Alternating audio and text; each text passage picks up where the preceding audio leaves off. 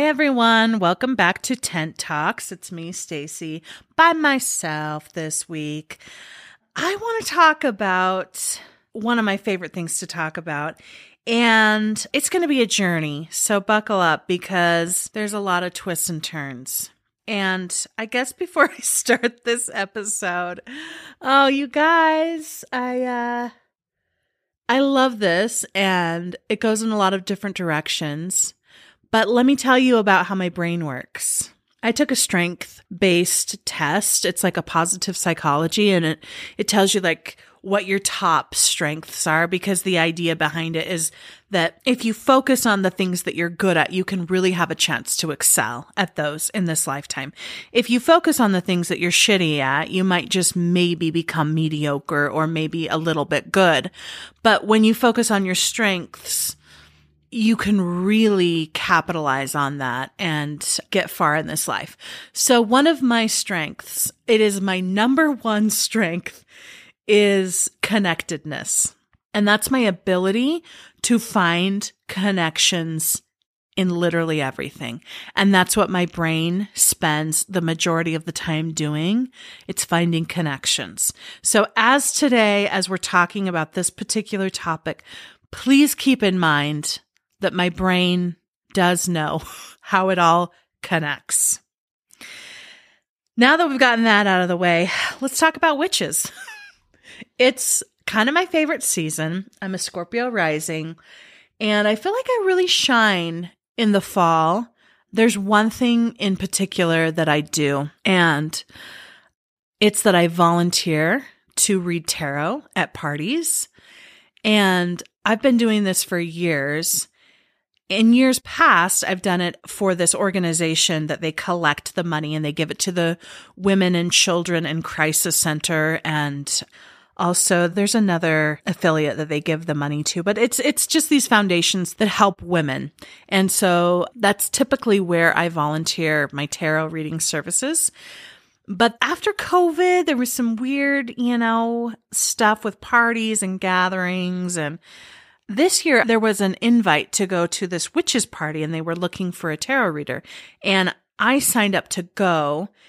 And with that same spirit of generosity in mind, the person who I was volunteering for, it was her birthday and she's a healer in the community and she does body work and she helps women connect to their body and their wombs. Shout out to Rita if you're listening. Anyway, I wanted to volunteer for her witch party because that's how I like to show up. I like to dress up. I like to get witchy. I like to hang out with women who are not afraid of their witchy selves. There's just something that really lights my soul on fire. And I've always been interested in the occult. I've always loved astrology. I've always loved witch stuff. I don't know. It's just somewhere in my soul. And as I've really, really, really studied about witches as an adult, I kind of know why. But we'll get to that later. I want to talk to you about the witch party last night. First of all, I was volunteering my services and I was doing it as an offering to a healer in the community to show some reciprocity. And the thing about for me stepping into community, and I've mentioned this before, is that I have a lot of reservations. Not only was I somebody who was carrying out dynamics that I don't agree with now, I see how those dynamics get recycled and refurbished and passed around. And I guess why I'm saying that is I go into community spaces with caution. And I didn't know anything about this party, but I went and it was in a gated community. There was some impersonalizations and some like I didn't know anybody there. I knew there was sort of this collective women gathering around doing healing together. I knew that. There were a couple of things that I thought, hmm, I don't really align with that. Hmm, I don't really agree with that. But I was struck by this woman presenter that was saying, like, you are safe in my home. This is a safe place for you to be you. And I thought, no, this isn't. This is a gated community that I would not ever have access to unless I were volunteering my services at this party where I'm hoping that all the proceeds go to this healer. That's what I was hoping. Now that I'm here, I don't know. Are we paying to use your yard and your gated community for our party? Are you hosting it? Like, what's going on? And I recognize in myself, you know, there's poverty trauma talking, but why why do we have the need to have gated communities with fucking access codes? Like, it just blows my mind. Now, I have been in this community before because I've done out calls in the area for which I have not returned to do the massages because I got asked why I was charging so much by a multimillionaire why I was charging more than a hundred dollars for an outcall massage. I don't understand that. That that now that's an, a real tangent. Back to the point of it. Most of these people that were at this party, they would not be welcome in this community because there's a literal gate blocking people out from it. But but here we are supporting this woman on her birthday and going to this community to have this party. And, and then there were other things that were kind of being thrown around, like, like being free to express and try on different parts of our identity. And what I know for sure is that women have a witch wound. And it is something inside of us where we're attracted to it, we're drawn to it, we're afraid of it. We want to embody it. We want to play with it. We want to ignore it completely, dissociate from it. But it is a witch wound. And the witch wound is really hard to pinpoint because it's still a current thing that's happening and it came from another time in another place uh, what is this all about? Does it have to do with the occult? Does it have to do with magic? Does it have to do with healers, midwife? Like, what is it about this witch wound? Why is it so present in women?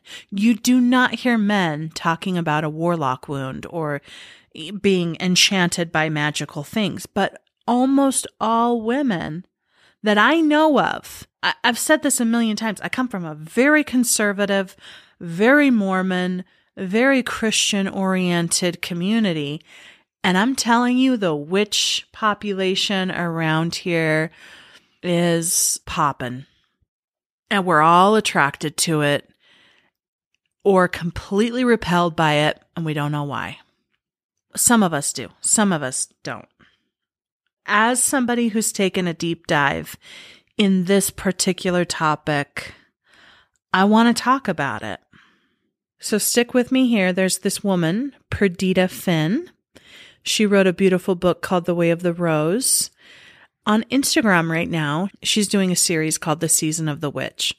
And I've been following pretty closely and carefully her content because she's a scholar and she knows her stuff.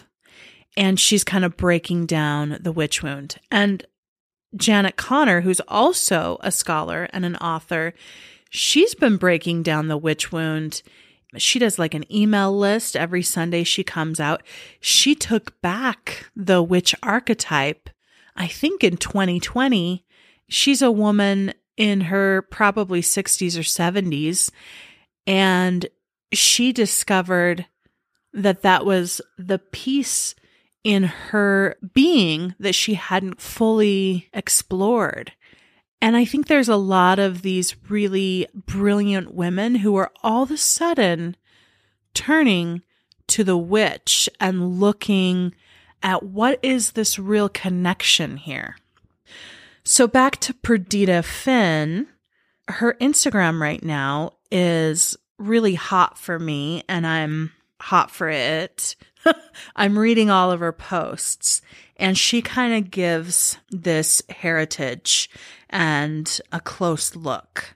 So for those of us with European background and ancestry, this is a particularly important part of what makes up your very essence, your bones, your genetics, your DNA, your shared genetic history is looking at the witch wound.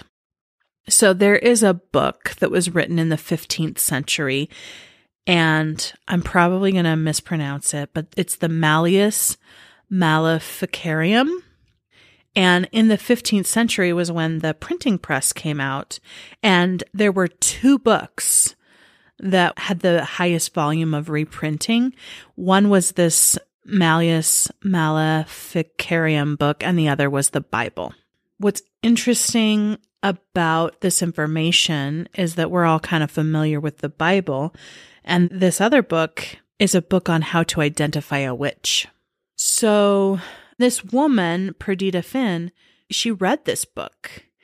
And after she read it, she was so deeply traumatized that she didn't want to study history anymore and completely like shifted her area of study because it was so deeply traumatizing. She has set up the information in her brain. Now that she's had enough distance from this book, enough time, she's had a, a career, she's like, she's recircling this information now with greater insight. And I, I love when people do this because sometimes we are so traumatized by something and then it takes us years, maybe careers later to sort it out but she refers to this as cataclysmic misogyny. And I just loved that phraseology. So essentially, she tells the story of women and the earth. And the first time I had ever heard this really parallel experience of the earth and women was from Sharon Blackie in her book If Women Rose Rooted. And it started with agriculture because we, when we were hunters and gatherers, we would move with the seasons of the earth and we, we would move and relocate. But when we increased agriculture and when we made more homesteads, then we had to become more knowledgeable about plant life and at the mercy of weather and patterns. And it was really this domestication of us, of animals, of really working with plant life. And what that did for women's bodies was it increased their fertility because they were eating more regularly and they had access to food. And it was because of domestication and agriculture. And I didn't realize that that paralleled women's fertility so much, which helped increase the population significantly.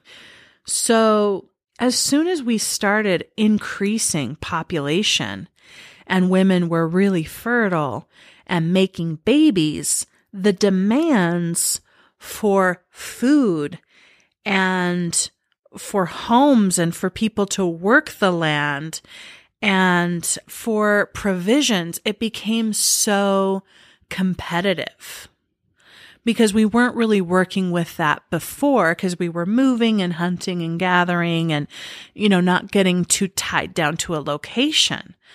But once we started doing that, because the population was increasing and our demands and our needs were increasing, that created a lot of war and a lot of people fighting for resources. So, who is the problem of this? Like, why? Women. Because they're producing these kids and it's becoming a problem. So, as the reliability of food increases, the fertility increases, the demand increases, the war increases, what's the cause? Women. And it feels really weird to say that, but it also makes a lot of sense why people were thinking that way. And actually, the true original villain or enemy or person that we can blame, maybe scapegoat is the right word, is the grandmother because the grandmother can't work. She can't bear children. She's just taking up resources. She maybe helped give us kids and helped rear up things, but now that she's old and barren and can't really provide anything, she's just taking up space. And to hear that information that the grandmother is in those times considered the enemy, the person that we blame all the problems on, I just I just want to take a moment and pause and think about how much that narrative has changed or stayed the same. And I want to pause and point out that we say things differently in this community. Oh, well, women often outlive men and they need care. And if you know a woman who lives alone who's not Mormon or not highly religious or doesn't have children, who is caring for her? Who is caring for the women? Often these women didn't have incomes because they spent their lives raising their children. I'm thinking of my grandmother specifically, who she was living alone her neighbors were complaining that she was being very demanding because she had needs, because she was a human, because she needed things like groceries and help up the stairs carrying stuff. And so the church, along with the neighbors, called my family and they were like, Hey, this, this lady, she's asking for too much. You guys need to handle this as a family. So what did we do? What did my family do? I was in my, I was over 18, but I want to say I was maybe 18 or 19. We got rid of her home and put her in a retirement community. And after she had a fall in the retirement community, she could no longer stay because there's like such a high demand for retirement communities because nobody wants to go to a hospice place. But what did we do? We took my grandmother and we put her in hospice care. She had five children. She has five kids. None of those kids could take grandma in.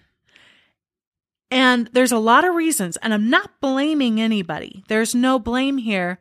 It's just when I hear this stuff and I say, no way, that's not true.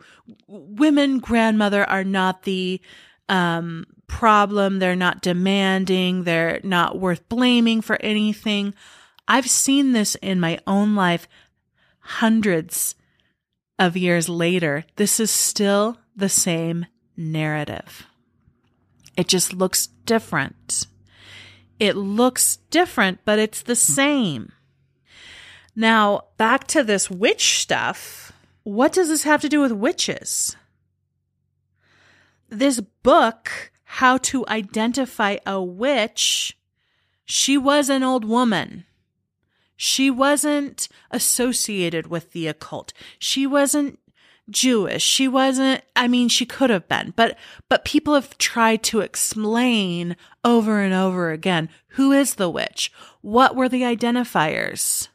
The biggest identifying factor is that she was old.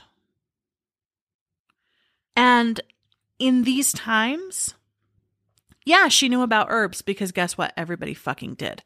Yeah, she may have helped people have babies because that's what women did. They took care of each other. They lived in communities.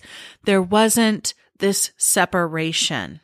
We have so much separation between plants, between the animal kingdom, between our bodies, between these thresholds of bodies that you know, when we're talking about it now, we're saying, oh, the witch wound, it was like the healers.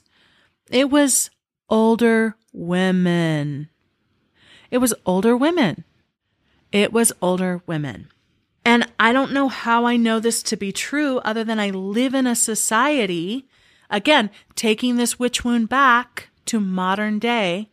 What is every woman afraid to do? Age. Why is she afraid to age? We've created a whole community based on denying death and getting older. Why can't we be allowed to age? Men can age and they look hot when they're older. Oh, I love when men are, go gray. They just get better with age. Da, da, da, da. We don't say that about women. What we do with women is we force them into plastic surgery. We silence them. What are we doing to women? What are we doing to women? At this witch party last night, somebody, I overheard this conversation. Somebody was giving somebody else a hug. And she was like, Oh, I just got my tits done. I wish I could hug you tighter. And it was just like laughing. And it's okay. Women can get any kind of surgery they want. I don't care about that. That's not the point. The point is why? Why do women get their tits done? There are some people who surgically get it done for like health reasons and and things but like this idea I mean, the amount of physical pain, the amount of money that women spend to look younger or to modify their bodies, why do we do it? Is it because deep down we're really afraid of men? We're really afraid of the community beliefs at large that we have nothing to offer if we don't appear and extend that fertility, that beautiful period where we have something to offer our communities. Could this perhaps be a hundred, hundreds and hundreds and hundreds of years of misogyny and beliefs and ways that we have learned how to pivot and learned how to function in this society that says, we don't need you and we don't want you after a certain age and you're no good and you should shut up and die. This seems like very serious and very like your knee jerk reaction is no. But then when you stop and think about it really carefully, the horror is true. That's the scary thing. It's it's a horror that's actually true. It's really true.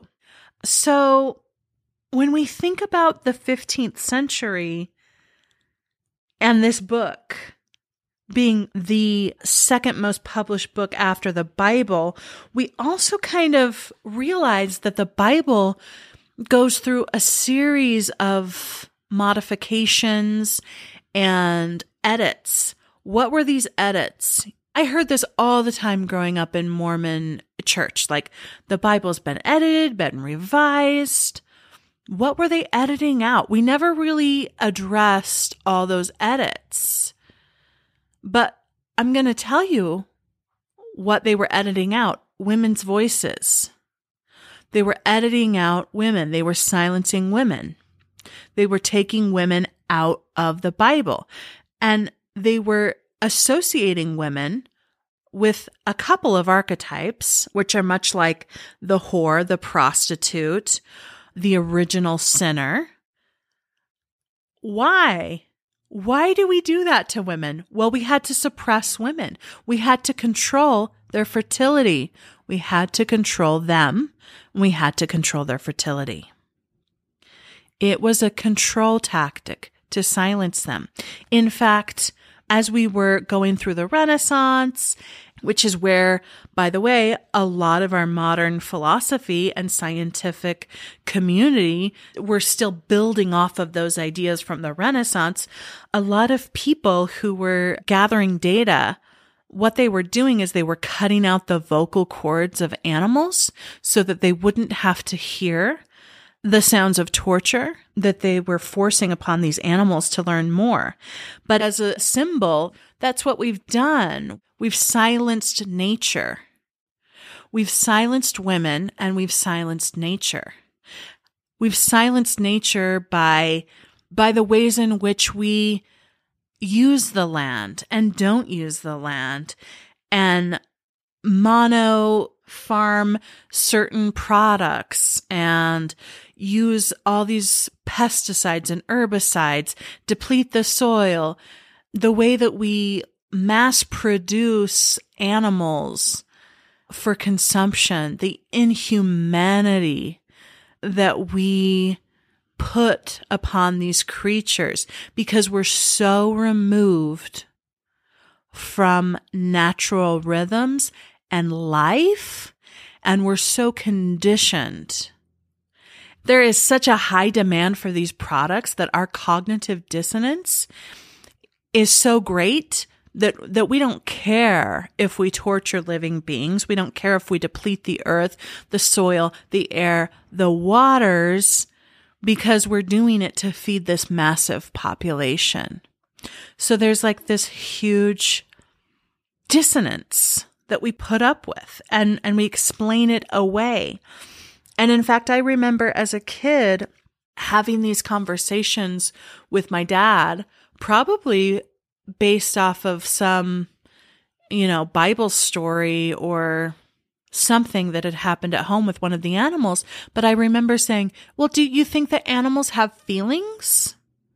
Because we had a, we had house, well, we had outside cats, but we had an inside outside dog and she could come inside and she would stay outside. But when it was like really cold or the conditions were really hot or it felt like maybe she wasn't thriving or happy, I would be having these conversations, begging my adult figures. And, and I don't blame my parents or my dad for being so far removed from the truth that of course animals are feeling sensing beings. They have nervous systems after all. But we're just so othering them so that we can continue to torture them and use them for our resources without thinking about it. And I'm not suggesting veganism or vegetarianism or anything like that. I'm just pointing out that this conditioning has happened over centuries where we're silencing things for our own benefit and then we're pretending that it's okay to be silenced. I know this is a lot of information and I know it's really intense, and I recognize that. This is part one, but I guess what I want to leave this conversation with is do you know older women in the community? Do you know older women in the community who are not attached to a man? Do you know older women in the community who are not part of a predominant religion? Do you know how those women get cared about? What was the care of your grandmothers? How have your grandmothers been cared for? Are they valued in society? Are they seen as contributors? Are they seen as burdens? Are they seen as people who can express and talk and share their truth? What is your relationship like with your elders, particularly your woman elders? And there is a lot of knee jerk information here, but I do want you to sit with and I want you to think about these older women and what is happening to them and how community is holding and caring for them outside of religion outside of religion. We're going to pick up this conversation next week. And I hope that you'll stick around because I know that it's twisty and turny and a lot of information. And thank you for sticking with me so far, and we'll see you next week.